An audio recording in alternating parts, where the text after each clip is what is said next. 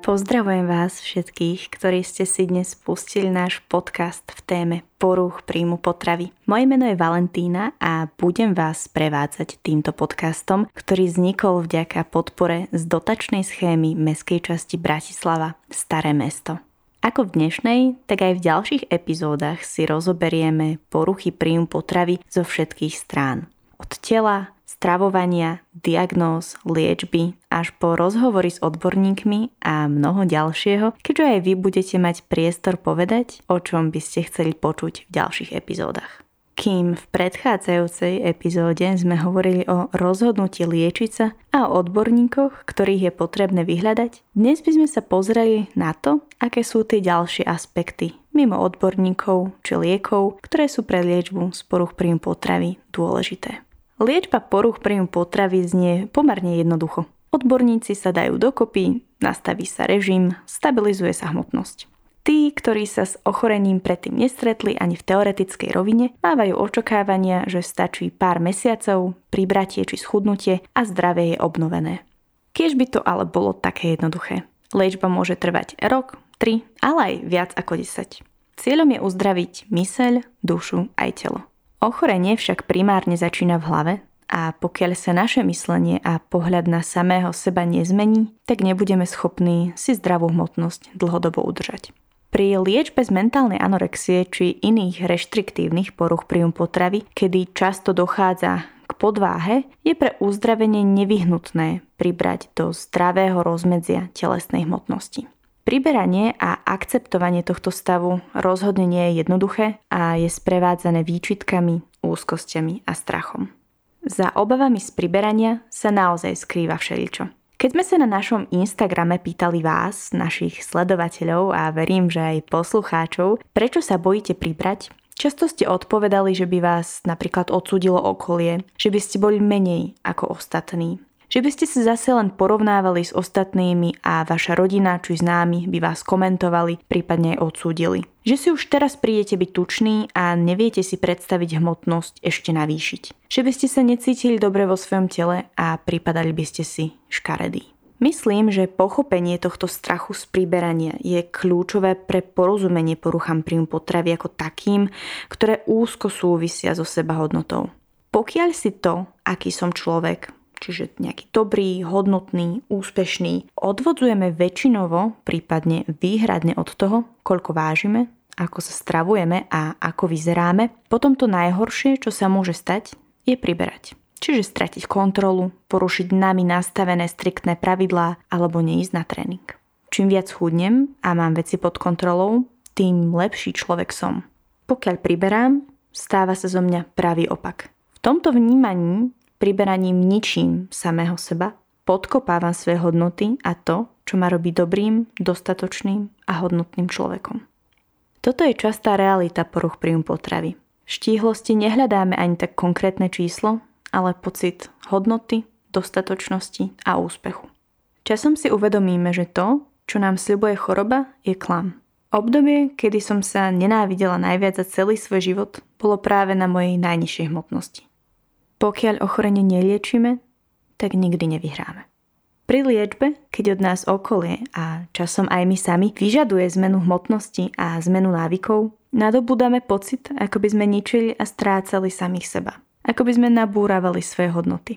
V realite je však cieľom liečby meniť pohľad na samého seba a meniť svoje hodnoty. Pretože keď je naša hodnota postavená na udržiavaní nízkej hmotnosti a kontroly stravy, veci ako vzťahy, rodina, koníčky, zábava, oddych, smiech, ciele, ambície, sny, štúdium, čokoľvek, to všetko ide do úzadia. Návratom na normálnu hmotnosť sa zefektívňuje celková liečba, keďže podvýživa a podváha ovplyvňuje takmer všetky procesy v našom tele. Budeme mať viac energie, bude sa nám lepšie premýšľať, zlepšia sa viaceré kognitívne funkcie. Progres, ktorý v liečbe spravíme, bude časom ešte väčší. Choroba nás bude presviečať, že nepotrebujeme pribrať. Že si stačí udržať nízku hmotnosť a už nechudnúť a tá psychika sa nejako napraví. Je to však ďalšia lož. Nevieme sa uzdraviť a zostať v podváhe. Dobrá správa je, že práve tento boj s priberaním na zdravú hmotnosť vedie k akceptácii svojho tela. A verte mi, že aj keď je to nepríjemné, tá cesta naozaj stojí za to. Pri bulímii, bulimických prejavoch, diagnóze záchvatového prejedania a poruchách príjmu potravy, kde väčšinou nedochádza k poklesu, ale skôr prírastku na hmotnosti, je strach z priberania podobne prítomný a stresujúci, ale v trošku inej forme. Bulímia pre mňa osobne, keď som ju prežívala, predstavovala taký čierno-biely svet plný sebenenávisti. Vedela som, čo je dobré, že je to reštrikcia a kontrola nad stravou, a čo je zlé, to, že sa prejedám. Vždy, keď som to zle spravila, tak som sa potrestala kompenzáciou. Niekoľkokrát za deň som robila jedno aj druhé. Nenávidela som sa, tak som hladovala. Nenávidela som sa ešte viac, keď som sa prejedla. A keďže som sa stále nenávidela, tak som sa za to aj potrestala. Vedela som, že robím niečo, čo robiť nechcem, no mala som pocit, že to má väčšiu moc než ja. Navyše, toto moje správanie týždeň po týždni viedlo k tej pre mňa vtedy najhoršej možnej veci, ktorá sa mohla diať. Priberala som. Nevedela som, ako z toho kruhu von. Nič mi nedával, ničil ma a predsa mal nado mnou moc. To je tá slúčka bulímie. Napriek tomu, že pri bulímii sa hmotnosť zmeniť nemusí, alebo môže stúpať, prípadne sa pohybovať v určitých výkyvoch, pri diagnoze záchvatového prejedania nebýva raritná ani obezita. Túžba po štíhlosti a strach z príberania je však pri oboch stále prítomný. Je to niekedy o to náročnejšie, že okolie, dokonca niekedy aj lekári, nám pri pohľade na našu hmotnosť automaticky radia, aby sme schudli. Cesta ako z tohto kruhu von je však presne opačná. Prelomíme ho len tak, že náš cieľ schudnúť, bez ohľadu na mieru jeho opodstatnenosti, musíme odložiť.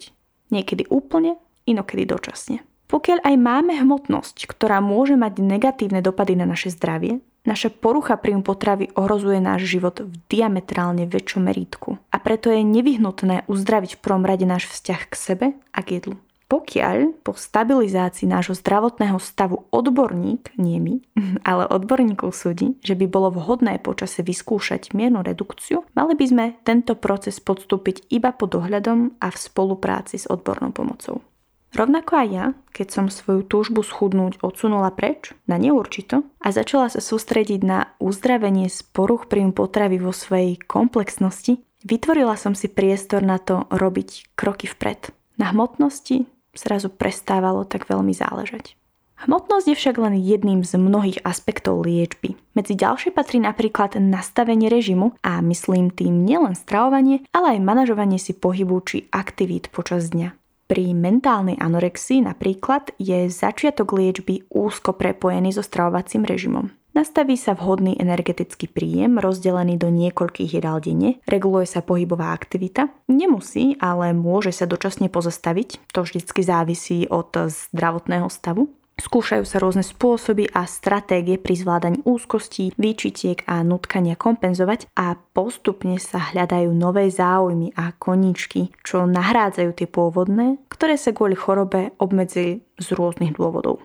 Zároveň sú to také nové cesty späť do života. Ochorenie môže priniesť veľmi veľkú apatiu, stratu záujmov, do centra pozornosti privedie jedlo. Tým, že si začneme znovu nachádzať činnosti, ktoré nás naplňajú, získavame aj väčšiu motiváciu bojovať za svoje zdravie a za život, ktorý chceme žiť. Rodina či vybraní blízky by mali byť súčasťou tohto procesu. V dnešnej epizóde sa však témy rodiny dotknem iba veľmi okrajovo. Rodičia by pri liečbe nemali byť primárne kontrolujúci, ale hlavne starostliví. Ale v tom termíne starostlivý sa však určitá miera kontroly tiež nachádza. My v rámci Chutzit sa na rodinu nedívame ako na príčinu ochorenia, ale ako na zdroj. Samozrejme, že v rodine sa môžu nachádzať rôzne vzorce, ktoré ochorenie podporujú alebo dokonca udržiavajú, ale s tým sa dá vždy pracovať. Väčšina rodín nebýva ani patologická alebo dysfunkčná, ale samozrejme nemáme ružové okuliare a nežijeme v ružovom svete, kde je každá rodina dokonalá a úplná. Rodičia, hlavne pri deťoch a dospievajúcich, však môžu byť pre liečbu kľúčoví, keď preberú kontrolu nad stravovaním a k dieťaťu začnú v rámci liečby pristupovať veľmi láskavým spôsobom. Viac o tom si povieme niekedy v ďalších epizódach. Ja verím, že sa mi podarí prizvať aj našu odbornú garantku, doktorku Martinu Paulíniovú, ktorá je, myslím, že tá najviac oprávnená hovoriť o práci s rodinami. Keď sa zamyslím nad svojou liečbou, aj moja mamka so mnou počas liečby trávila veľmi veľa času. Naberala mi a varila, trávila so mnou čas pri jedení, učili sme sa ako spoločne zvládať úzkosti, výčitky a náročné stavy počas dňa, hlavne po jedle. Až sme si vytvorili pomerne silný vzťah, kedy som jej dokázala povedať, že mami, ide na mňa úzkosť, a ona vedela, čo robiť. Pri dospelých klientoch môžu byť rodičia opäť oporou, takým, takým bezpečným prístavom, ale niekedy už situácia jednoducho nedovoľuje takú intenzívnu mieru starostlivosti. Tie vzťahy sú iné a napríklad, keď je dieťa už osamostatnené, tak už nemusí tam byť taká vôľa nechať si pomôcť a navyše v končnom dôsledku už nie je tým dieťaťom chodí do práce a niekedy pre mnohé rodiny je naozaj veľmi ťažké zostať bez príjmu. Bez ohľadu na vek je však dôležité, aby bola rodina prijímajúca, akceptujúca a hlavne trpezlivá. Ochorenie môže s dôverou medzi jednotlivými členmi domácnosti zamávať. Často vzťahy riadne tak otestuje, keďže človek s poruchami príjmu potravy zo strachu klame, prípadne zavádza a často manipuluje. Ja osobne si však myslím, že tá dôvera, aj keď je samozrejme niekedy náročné byť podozrievavý, by sa však nemala nikdy vytratiť. Dôveruj, ale preveruj. Pri bulímii a záchvatovom prejedaní je pravidelný režim rovnako dôležitý.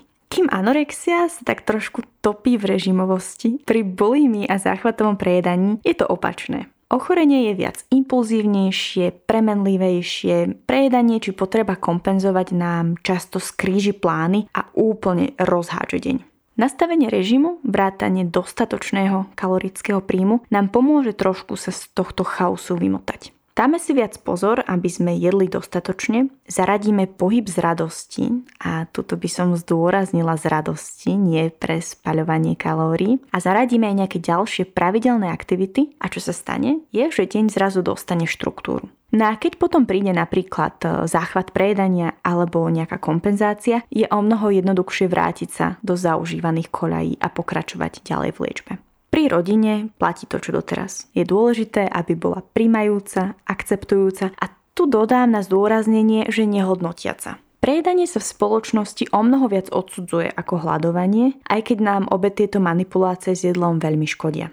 Prejedanie, binge eating, je symptómom a súčasťou psychopatológie viacerých porúch príjmu potravy a myslím si, že toto je tak veľká téma, že určite o nej budeme mať aj samostatnú epizódu. Ale liečbou sa snažíme naše stravovanie uzdraviť, stabilizovať a preto je vhodné, aby si naše okolie niekedy tak zahryzlo do jazyka, keď chce komentovať hmotnosť. Odporúča sa tiež ani nedávať nevyžiadané rady týkajúce sa chudnutia alebo priberania, hlavne čo sa týka ľudí, ktorí sa liečia z poruch príjmu potravy, ale možno, že by som to posunula ešte ďalej a myslím si, že všetci by sme boli šťastnejší a spokojnejší, keby sme prestali komentovať hmotnosť druhých ľudí.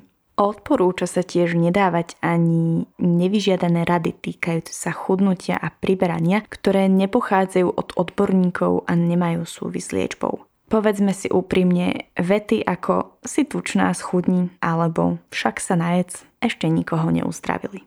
Okrem zmeny pohľadu na seba, priberania či stabilizácie hmotnosti, nastavenia dostatočného energetického príjmu a vytvorenia režimu je dôležité spomenúť úprimnosť voči samému sebe.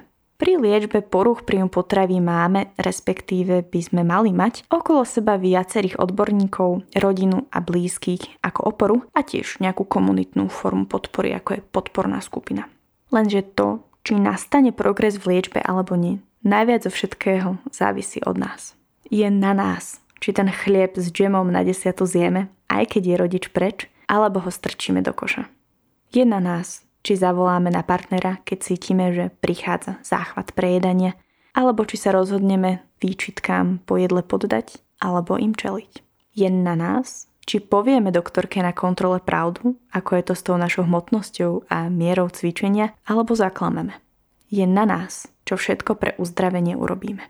Nechápte ma zle, ten kritik v hlave je silný, naše dôvody a zranenia, ktoré sa za chorobou skrývajú, sú validné a je normálne, ak sa nám nedarí vyhrať každú bitku s chorobou. Ale to, či vynaložíme snahu, sa nás nik iný nespraví. Je v poriadku nebyť v tom sám a vyžiadať si pomoc. neváhajte sa na nás obrátiť napríklad cez mailovú poradňu poradna zavináč chutzit bodka es ká alebo cez bezplatnú anonymnú linku nula osem nula nula, dva dva jeden, nula osem nula. Budem sa tešiť na vaše podnety, nápady a spätnú väzbu a do počutia v ďalšej epizóde.